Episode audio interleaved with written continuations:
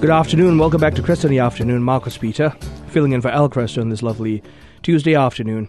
By the way, for those of you interested, I'm the host of Unveiling the Covenants here at Ave Maria Radio, and feel free to go on to AveMariaRadio.net and look up some of my episodes. The reason I mention this is because our next guest was also a guest on my program, Unveiling the Covenants, and it's a TV and radio program, so you may feel free to go look it up on YouTube.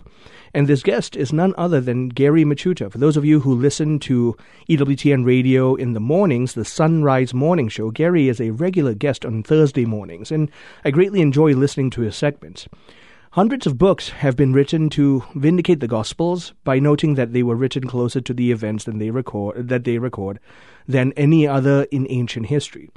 But how do we know that the scriptures accurately recorded what Jesus said and what Jesus did? What what evidence or motives of credibility do we have when approaching especially the gospels?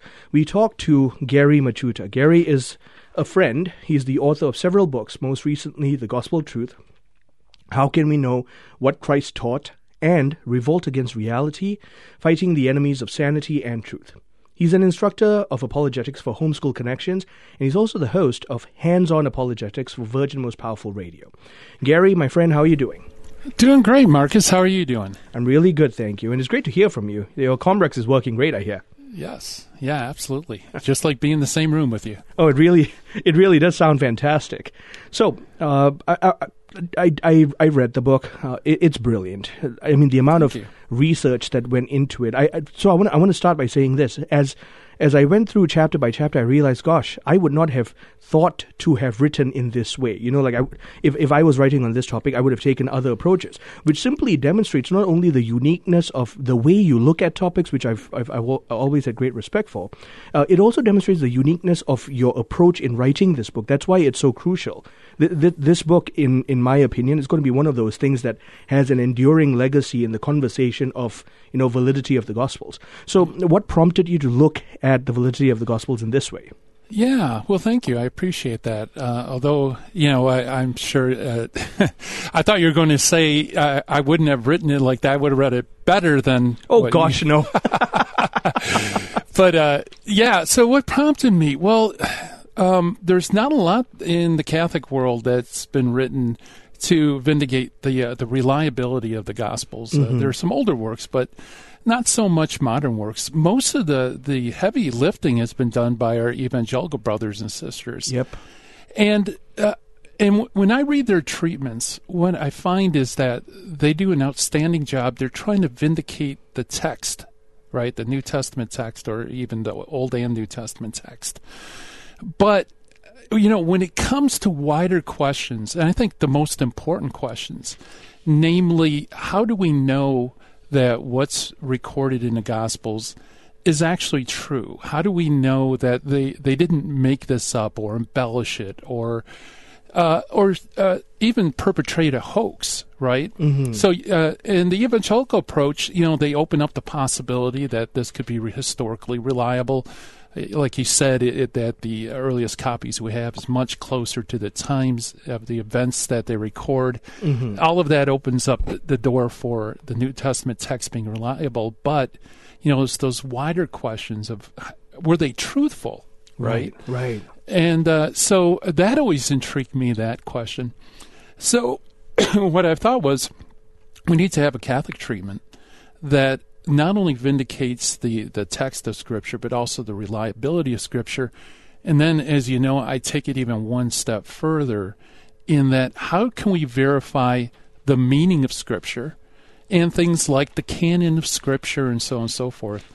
Um, you know, th those are very important questions because I've I've gone on uh, social media and seen dialogues with atheists, and atheists, even if you vindicate the text that our text is identical to the original, they'll say, "Well, how do you know what's the proper interpretation of that text?" Right. Because we have all these different contradictory interpretations and so on. So I kind of put it all into one book, and uh, thanks be to God, it, you know, through the editing at the staff at Emmaus Road, um, it's I think it's very readable and accessible. It truly is. I, I was reading this. My, my, favorite chapter has been chapter three thus far, and largely because of my you know deep love for linguistic and textual analysis. And you do a brilliant work. So for those of you who have a copy of the book, The Gospel of Truth, How Can We Know What Christ Taught, you're going to find this from page twenty three and onwards. You, you do brilliant work, Gary, of showing the Hebraic roots of even the Koine Greek application of the New Testament. So I, I, I want to just say a word in corroboration.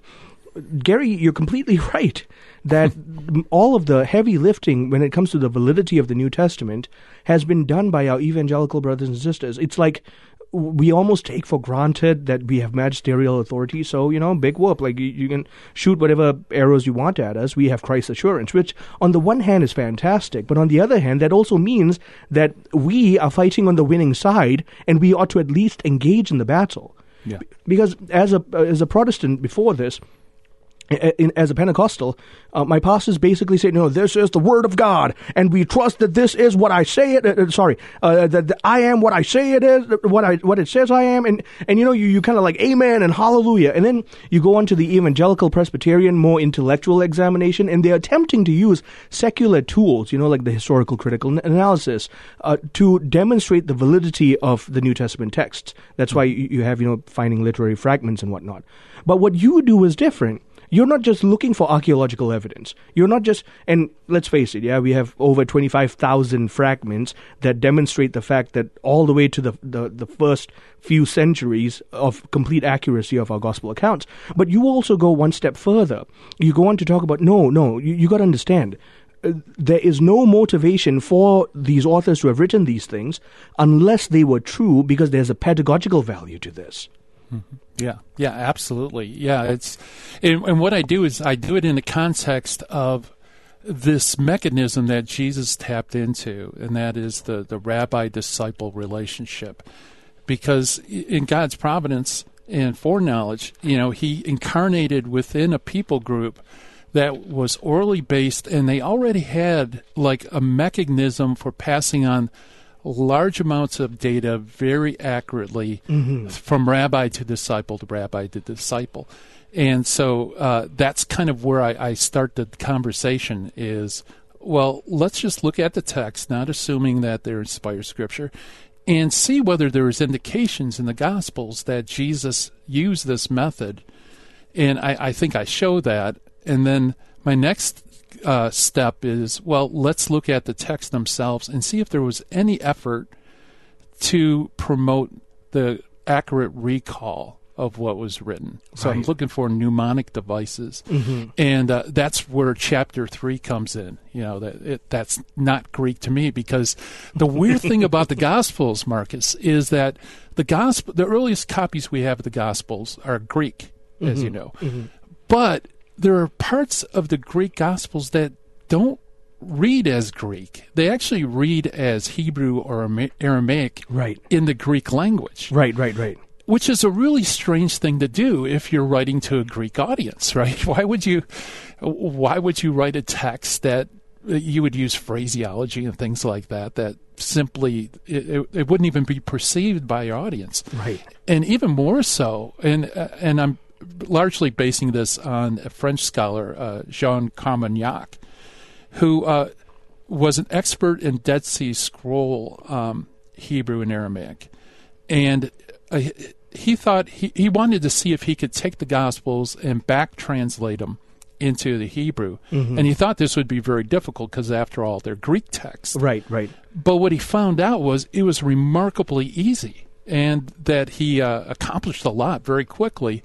And while he was going through it in this tiny little book he has, I think it's uh, solving the synoptic problem or something to that effect.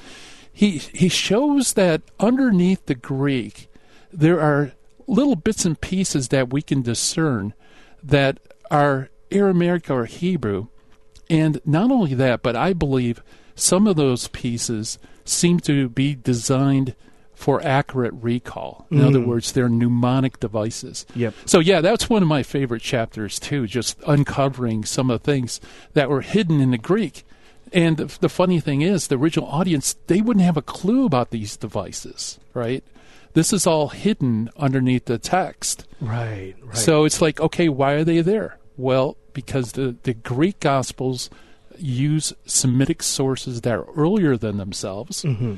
And those Semitic sources are formatted in such a way that they could be recalled accurately. Right. And especially when we consider that, you know, uh, going back to the notion of the 25,000 fragments of the gospel, sure, you know, the earliest fragments we find uh, in Greek, in, in Koine Greek. But at the same time, we have near to the original sources in terms of dating uh, Latin manuscripts, we have Syriac, Slavic, Gothic, Ethiopic, uh, Coptic, Nubian, Armenian sources, fragments of the gospel, and they all corroborate in narrative. So this work that you're doing in linguistic analysis shows that the drawing from a Hebrew origin, a cultural origin and source, a Semitic source that is that predates even the Greek, simply shows that this is a heritage that continued on in a very accurate, reliable manner. For those of you listening, if, if you don't quite understand this, uh, one of the things that Gary is trying to touch on here is that from English, saying that it's raining cats and dogs makes sense until you want to translate that into, say, Mandarin. And all of a sudden, literally saying it's raining cats and dogs makes absolutely no sense. And, and, and yet that's captured. So, uh, yeah, go on, Gary. Just comment on that a little more, please.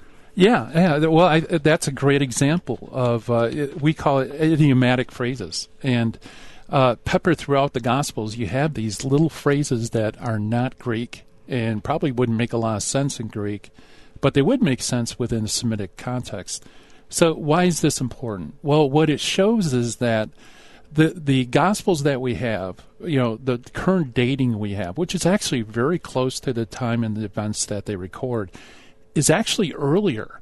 That there's these pre-canonical sources, mm-hmm. Semitic sources that the Gospels relied on that were m- even closer to the events, if you right. can believe that. And so th- that's astounding in and of itself and like I said, uh, and then you put on top of that that some of these um, Semitic sources show some special formatting, like word plays, mm-hmm. things like that, which would help the person actually remember word for word how to recall what was originally taught. Right, right, right. It, because you highlight this this notion of sons and stones and banim, ahbanim, and, mm-hmm. and, and you know the the interplay that would not be found in the Greek, but any Hebrew listener listening to this, or at the very least Aramaic and then Hebrew listening to this, they'd understand that this interplay is an Old Testament interplay that they understand well if if they had their roots uh, uh, grounded.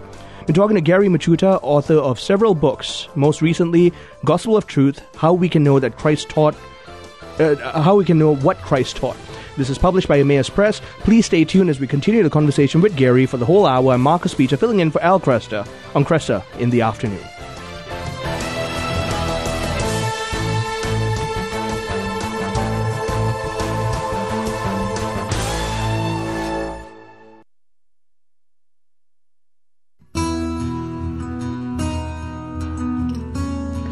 Hey, good afternoon. Welcome back to Kresta in the afternoon. I'm talking with Gary Michuta, author of several books, most recently The Gospel Truth How We Can Know What Christ Taught. I'm Marcus Peter, filling in for Al Kresta, and this is an intriguing book published by Emmaus Press uh, that, that basically highlights the validity of the text in the Gospels as well as the historical accuracy of the Gospels. So, Gary, I want to, I, I, don't want to sidetrack from a lot of things, but I do want to mention this. I, I wanted to mention this as soon as we began this, but you know, you and I, when we start talking, we get into the weeds, and I forgot this.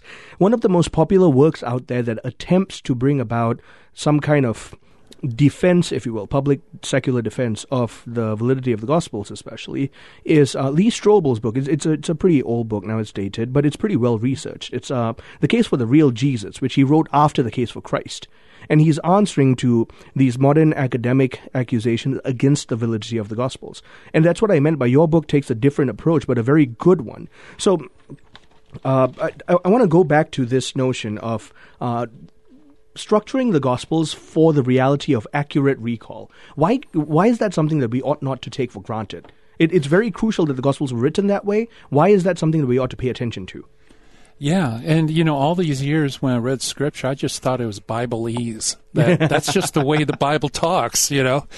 And then I realized, no, these are this is a different. I mean, there's multiple layers, uh, Marcus, of formatting for accurate recall. And uh, it's important because what it shows is that the the person who delivered these lessons deliberately uh, made these lessons in a format that would be remembered and could be recalled so that if you forget a certain section, just knowing the basic structure and context, you would be able to fill in the blanks. And that's something that everybody does nowadays. Like if that's you're right. trying to remember a song, right?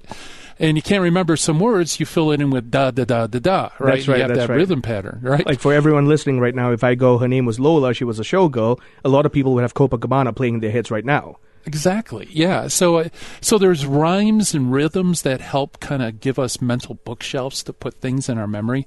And if we forget something, the rhyme or the rhythm can give you clues as to the things that you forget. Right. And and that's exactly what you find in the Gospels. That the Gospels have this Hebraic uh, poetry, um, which isn't it isn't like uh, English poetry. It's Right. more conceptual poetry, which is fascinating in itself. But but throughout the Gospels, you have, you know, these especially the sayings of the Lord, where uh, it's in a particular rhyme or format or a lament.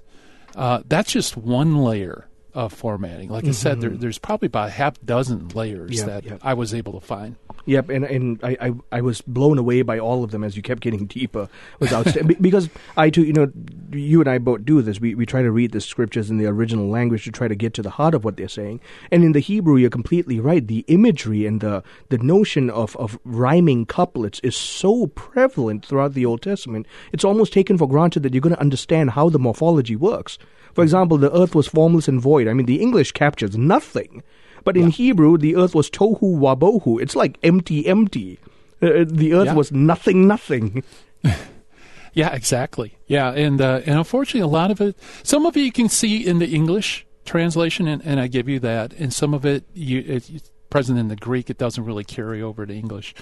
But uh, yeah, it's remarkable. Uh, you go through all, all this formatting, and then you have to ask yourself, okay, if the Gospels is just a fabrication, it's a hoax, it's something, some legend that somebody was kind of just exploring in the ancient world why go through all the trouble of uh, this meticulously formatting stuff Right. that isn't even in the language of the, the, the document that you're you're writing? In other words, no one will see the formatting really. That's right. and yet, you know, there was all this meticulous work that was done underneath the text. And, uh, you know, I think that in itself kind of, if it's a hoax, it is so ev- overly engineered. Yep, and know, it's just yep. mind blowingly over engineered. For those of you listening, so uh, uh, Yeah. what what Gary and I are essentially talking about is for for narratives that are essentially lies, essentially a hoax. You're, you're going to have the problem of what's known as narrative consistency. Number one, all of the details are going to be painstakingly, meticulously crafted to be completely equal, and lawyers and and uh, law enforcement personnel and even judges know that when that when all the witness accounts line up exactly the same way, there's a problem. But on the other hand, when you're talking about a truth, narrative consistency is in the core uh, is in the core narrative. The, some of the minor details are excluded, but but what you're going to notice is that there are certain t- tools, if you will, embedded within the narrative to allow for the recall to become easier. You know, like uh, I, I saw this woman and she, she looked frantic as opposed to she was wearing a pink shirt. So, uh, how does that play out in the scripture narrative? Well, very simple. What what did Mary have? Well, Mary had a little lamb. And we know that because, as I mentioned, there's some of us have the tune playing in our heads. Society and culture has always used mnemonic devices and rhyming couplets, rhyme and rhythm and rhyme and meter, to bring about pedagogical truths. And the scriptures are no different. Yeah, absolutely. It said, it said it much better than I did. no, Gary, I, I mean, let's let's be honest. I got all those insights from reading your book. yeah, uh, so you have all that, and, and what's cool, uh, reading my book, uh, I think once you read it and then you read the New Testament, all this stuff's going to jump out at you. The, the things that you've just read millions of times and, and never really struck you. You know, there's other things too. For example, uh, locations. On occasion, Jesus will choose specific locations to give discourses, and often the location itself will clue you in on what he says.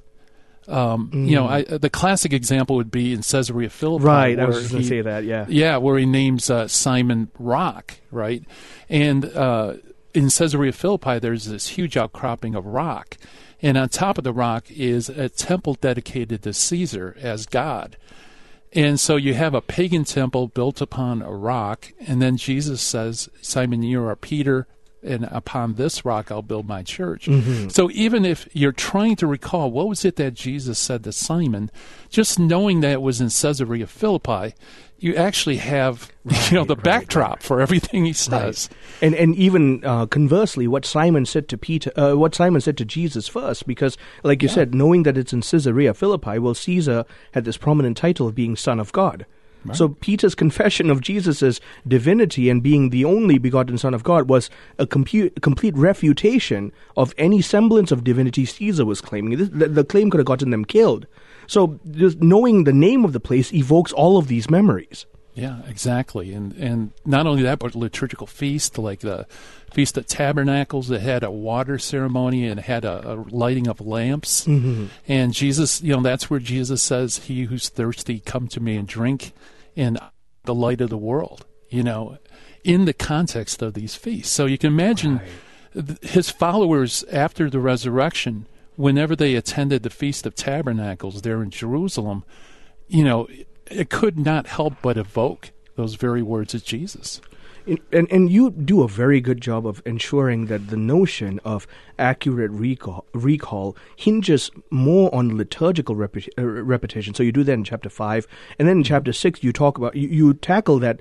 You know that modern argument that actually holds no water. Well, you know we've all played the telephone game, and therefore we see how unreliable that is, and therefore how can you trust oral tradition until the the scriptures were written down? But seriously, that's not how it happened at all. So tell us about that. Yeah, well, actually, you know, the telephone game is a great example of how it wasn't transmitted. Right. You know, if you go through all the components, the reason why the telephone game always fails at the end is precisely because it's a private message. The message is not important. It's usually something somebody comes off the top of their head. No one hears it except the person whispering it, and, and it's being whispered. You know, there's all these components that add distortion. So when you finally get to the last person, the final message is nothing like the original. And so that's, you know, that's why the game's so entertaining. But the thing is, Jesus' words and deeds were not something, you know, uh, something off the top of his head that was whispered into an individual's ear and he whispered into another individual's ear, right? It was done publicly and uh, like his miracles and there are witnesses and hearers. And then the apostles when they're preaching the gospel they do so publicly and there's witnesses. And unlike the, the telephone game you know if you're not sure what the apostle said you could always ask the apostle or ask the person next to you did he say this? I thought he said that. Right, right, exactly. yeah it's it's the exact opposite of of how uh, the gospel was transmitted in, in antiquity. I and I, I I am ashamed to express that I know this movie, The Life of Brian. Uh, but it, but but there's this scene where Jesus is giving the, the the Sermon on the Mount, and people on the outskirts of the crowd are still desperately trying to hear him. So when he goes, "Blessed are the peacemakers," uh, one person turns to the other, "But what did he say?" And, and the other person said, "I don't know. He said something about cheesemakers." and, and then another person goes, "Blessed are the cheesemakers," and. and so, Yeah. uh, but, but the fact is, that's not how it happened because, in the context of all these disciples, whenever one needed verification, they just had to ask the other person. Yeah, exactly. Yeah, and and that's part of that rabbi disciple relationship that I, I kind of outlined at the beginning, mm-hmm. because it wasn't just the rabbi. Rabbi just doesn't spout out words and then the disciples memorize it. It was more like training and formation, maybe Right. of lawyers, right? So the teacher will ask questions to his disciples, and the disciples would ask poignant questions to the the rabbi Right. And it's through this you know this uh, formation that they learn not only what the lesson is but how to apply it as well. Right. so once jesus is ascends to heaven right then you have the apostles. And remember in the text and there's also a, in rabbinic writings there's also a parallel that when a disciple you know it's enough for a disciple to be like his teacher and that's the goal of a disciple is to actually even mimic his teacher, even in the way he said mm-hmm. things. So, it, you know, which to me really fires my imagination to sit and listen to a, you know, listen to an apostle and realize he's probably preaching kind of in the same tone and with the same kind of mannerisms Jesus did. Right, right, right. And and that that truly sincerely is outstanding because like you mentioned, it's not the, when Jesus spoke words, it wasn't just like Aristotle putting out putting out teachings on say logic or, or metaphysics. No, no, no. Every sentence that he uttered that we have recorded in the Gospels is pedagogy to the end of discipleship, pedagogy to the end of formation. Right. Yeah, exactly. Exactly. So um, you know, so even when Christ isn't delivering it, but his apostles are, you're, you're still tapped into that a specific tradition that was handed on by our Lord to the apostles. And of course, the apostles have the gift of the Holy Spirit, mm-hmm. and so they also uh, have new teaching and new applications. Right. And we're going to continue this conversation with Gary Michuta, apologist extraordinaire and author of The Gospel Truth How We Can Know What Christ Taught, published by Emmaus Press. I'm Marcus Peter, filling in for Al Kresta on Kresta in the afternoon.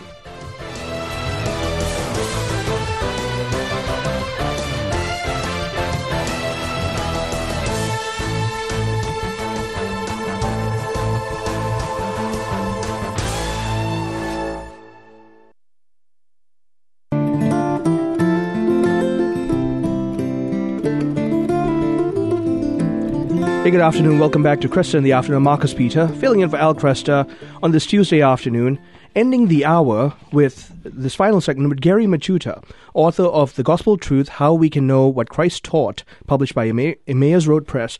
And he is also an apologist extraordinaire. He's the host of Hands on Apologetics for Virgin Most Powerful Radio. So, Gary, I want uh, you know, you know me and, and my sense of humor, and I, I, I, can't help but pick up a couple of things. First of all, I want to give a little nod to uh, William Albrecht. So he doesn't know me, so I can't say mutual friend, but I'm very familiar with his work and even the way he speaks and writes. And the endorsement that he put for you is such a William Albrecht statement to make.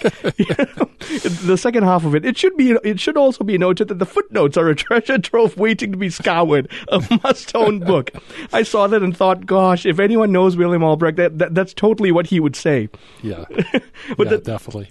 But I, I do I, I must say though uh, the research that you put in really shows forth in, in the footnotes, and I'm very appreciative of them. And I did in fact read all the footnotes, and so you know, much as I you know take a jab at William Albrecht, I, I am guilty of the same thing. so you're nerd as well. pretty much, pretty much. But I also couldn't help realize that on page 83 and page 126, you quote your own works, and I I, uh-huh. I, I think to myself, gosh, that is the height of prolific authorship.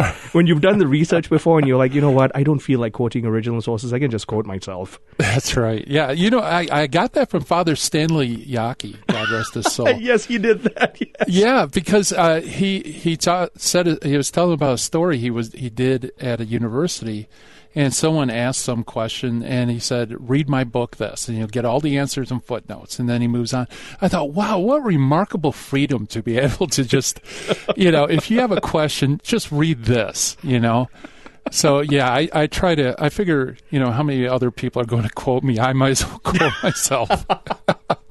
you're too modest, sir. You're way too modest. So uh, we were talking about the telephone game and the transmission of uh, of biblical truth, you know, in, in terms of accurate recall, and why why that's a notion that was so crucial to the not just the penning, but prior to that, the transmission of the biblical narrative, mm-hmm. and and you just comment on this briefly because I also want to talk about the role of the liturgy in in cultivating that that that medium that allowed for this flourishing of accurate recall. But in, in modern society today, you and I are noticing more and more that attention spans are. I mean, I'm sorry, but, but the, the next generation coming forward, they've got the attention spans of, of goldfish.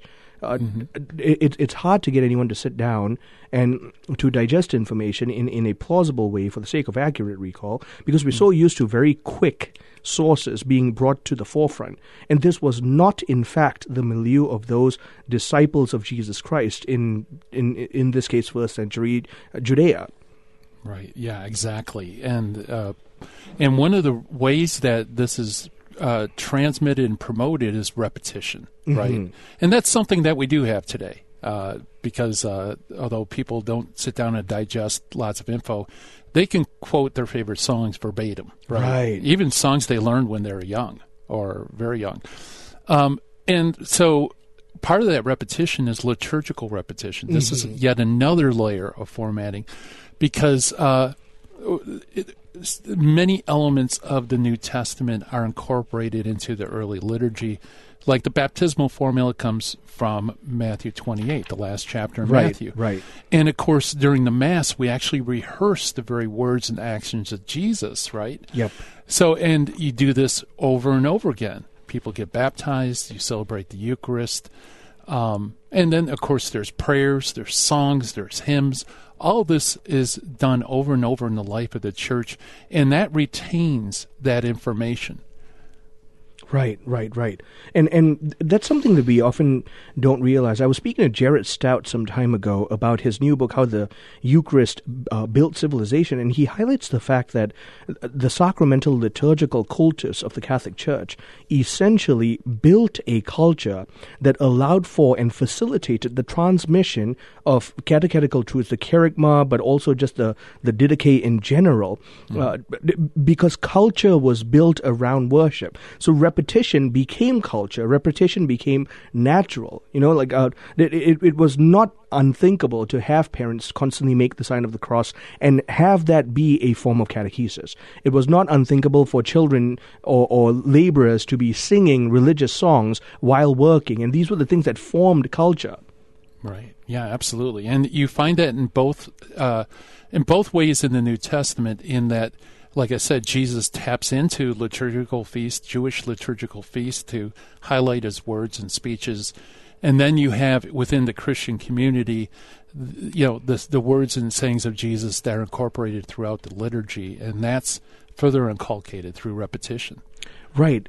And and so when you think about the New Testament words, say in Luke 22, you know, uh, in as much as you do this, do this in remembrance of me. And you see in First Corinthians, Paul's going to repeat that in chapter 11. You know, we, we do this in remembrance. The Greek word anamnesis, it doesn't just mean, hey, let's remember the way we recall for a test. There's something a lot deeper hidden here. Like of all of the layers of of, of lit- you know the literary styles that the, the layers of literary styles that you highlighted, I, I- see the liturgical repetition as the linchpin upon which the others hinge. Oh, yeah, absolutely. And Marcus, that brings up a really important point. And this is something that I think evangelicals miss, and sometimes deliberately, is they want to vindicate the gospel text apart from the early church and apart from tradition. Mm-hmm. And the problem with that is the early church is that which guarantees what the gospels say is true Right. right and uh, and so that liturgy that they're practicing and so on and so forth that ties into that because you know one aspect of my book is i have a this dare to verify thing Yep, right yep. that uh, the gospels make these incredible claims and I, I go through all that and then i show that you know within the gospels themselves they actually they leave clues for the reader to kind of check it out for themselves. And mm-hmm. one of my favorite ones is in john 6 the bread of life discourse. Mm-hmm. If you ever notice like right after jesus says you must eat my flesh and drink my blood and you know he, he says this really powerful language that offended the hearers even his own disciples all of a sudden out of nowhere the narrator jumps in and it kind of like says we interrupt this broadcast to give you a very important information. These things were done while preaching in the synagogue at capernaum. Now back to our regularly scheduled program right? Right, right. it's like why narrator? Why did you jump in to tell us exactly where you know the location in which jesus gave these words? And the reason is is because it's almost like a dare to the reader, you know, because they're reading Jesus saying the really offensive words, you must eat my flesh and drink my blood and so on. And they could probably doubt whether this is legitimate. Maybe John made this up or he didn't hear it, but I can't imagine Jesus actually saying it. Well, the, the narrator jumps in and basically dares the reader, hey, check it out. Go to the synagogue in Capernaum, ask the people who are there. They'll verify what I just said's true. Right. And it, you have these like little dares to verify, and we even have evidence in the New Testament that people did in fact verify Mm-hmm. the facts of the Gospels. Uh, most famously, the introduction to Luke. Yep, I was going to say exactly that. Yeah. Uh, he said, you know, there's many narratives out there, and I investigated everything new, and I put it in a nice orderly sequence for you, uh, Theophilus, and for his catechesis. So Theophilus is being catechized, and Luke does the uh, he checks the sources, and Right. he gets back and, and verifies what uh, Theophilus is being taught. Right. And and again, this verification, this notion of verification is so crucial because it's not just about. Uh, you know, I, I like Luke alone went back. We have to understand that converting to Christianity was, in a lot of ways, an act of some kind of suicide, whether career suicide or social suicide, or in, in some sense, you know, in the invitation to personal suicide because uh, because of literal persecution there was nothing to be gained in terms of a temporal pleasure sense for the embracing of Christianity in the early church. So these people knew what they were believing in. That's why you know that, that modern argument that really holds no water.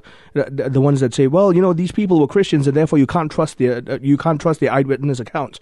Actually, on the contrary. All the more so should you trust the eyewitness accounts. So yeah, just shed some light on that for us because you tackled that and talking about hostile witnesses. Yeah. Um, well, um well, you did such a nice job putting that into a, a package for me. um, like I said, it's uh, the only way we can verify is that people did check it out and they were persuaded. And even the ones that aren't persuaded, it's interesting. The Gospels include their opinions as well.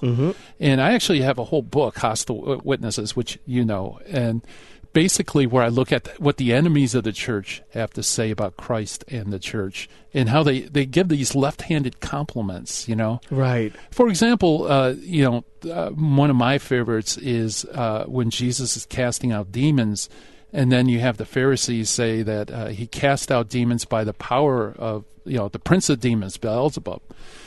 And you notice that they didn't say, "Hey, these aren't healings. These he's not casting out demons. These people are ill." You know, they don't dismiss it, right? They encounter a real uh, a real state of affairs that they they have to acknowledge, and how they acknowledge it is they don't deny it. They just say. Well, the power must come from a really, really Right. powerful demon. Right? Right, It can't possibly come from God. Right. And uh, yeah, so you even have that layer of hostile Yep. witnesses kind of inadvertently affirming things. And you do a good job in chapter three of this book to highlight how even that, that language of Beelzebub and you know the, the master of the house that that was I, I enjoyed that very much. That was brilliantly done. Oh, thanks. So uh, and and you know going back to exactly that the notion of either hostile or at the very least unwilling witnesses. You look at Acts five verse thirty nine or thirty eight and thirty nine. Uh, you know the the apostles are being tried and Gamaliel stands up and he says, "Well, you know if this is not of God, it's going to die. But if it is from God, you will not be able to stop them. You might even find yourself fighting against God." I mean, this was a Jewish rabbi respected during his time. Yeah. He was known as the rabbi, and Paul was blessed to study under him. And here he is accidentally corroborating as a witness the validity of the Christian narrative. Yeah, yeah, absolutely. Yeah, it's, and you find these these weird little twists here and there, um, which um, again, that's kind of an odd thing to include if you're just making up a story and Right. you want to make make it so believable that everyone will go along with it. Uh, why include uh, what the enemies say, and why do it in such a left-handed way? Mm-hmm. You know. Um, uh, you know, there's just so many little details like that, you know, throughout uh, the New Testament. So that that was Yep. fun. And and that brings me to you know essentially we've got less than two minutes at this point, but history is written by the victors. You take a look at most historical narratives, and the victors, the ones who essentially author the history, they come out like heroes. They, they they come out like like like champions in every sense of the word, right? Almost divinized. But here we see Jesus being you know lambasted left, right, and center in the gospel narratives. The apostles being lambasted left, right, and center in the Acts of the Apostles. I mean, if this was an attempt at writing history from the perspective of the victor with something to gain, this was a poor job. Yeah, exactly. Yeah, because you're giving ammo to your uh, defenders. But, you know, again, it's because the situation was what it is. They couldn't explain it away. They have to be truthful about it. And, you know, the Gospels, uh, Christianity doesn't become the victor. I don't even know if it ever actually does become the victor, but until maybe the third or fourth century, Mm-hmm. that's when it kind of uh, uh, is over paganism and so on. Uh, but the Gospels were written in the first century, back when they they weren't victors. Right. they were the persecuted. So uh, yeah, I don't I don't think that particular line flies. Right, exactly. I personally don't think so as well. I've been talking to Gary Michuta, who is an apologist extraordinaire and author of this book, The Gospel Truth How We Can Know That Christ Taught, What Christ Taught. This was published by Emmaus Road, and I humbly urge all of you to g- grab a copy of it. I genuinely think this is going to be one of those books that's going to further the conversation in the Catholic sphere about the validity and accuracy of the Gospels. Gary, it was an honor having you, brother. Hey, it was a lot of fun. Thanks, Marcus. I'm Marcus Peter, filling in for Al Kresta on Kresta in the afternoon.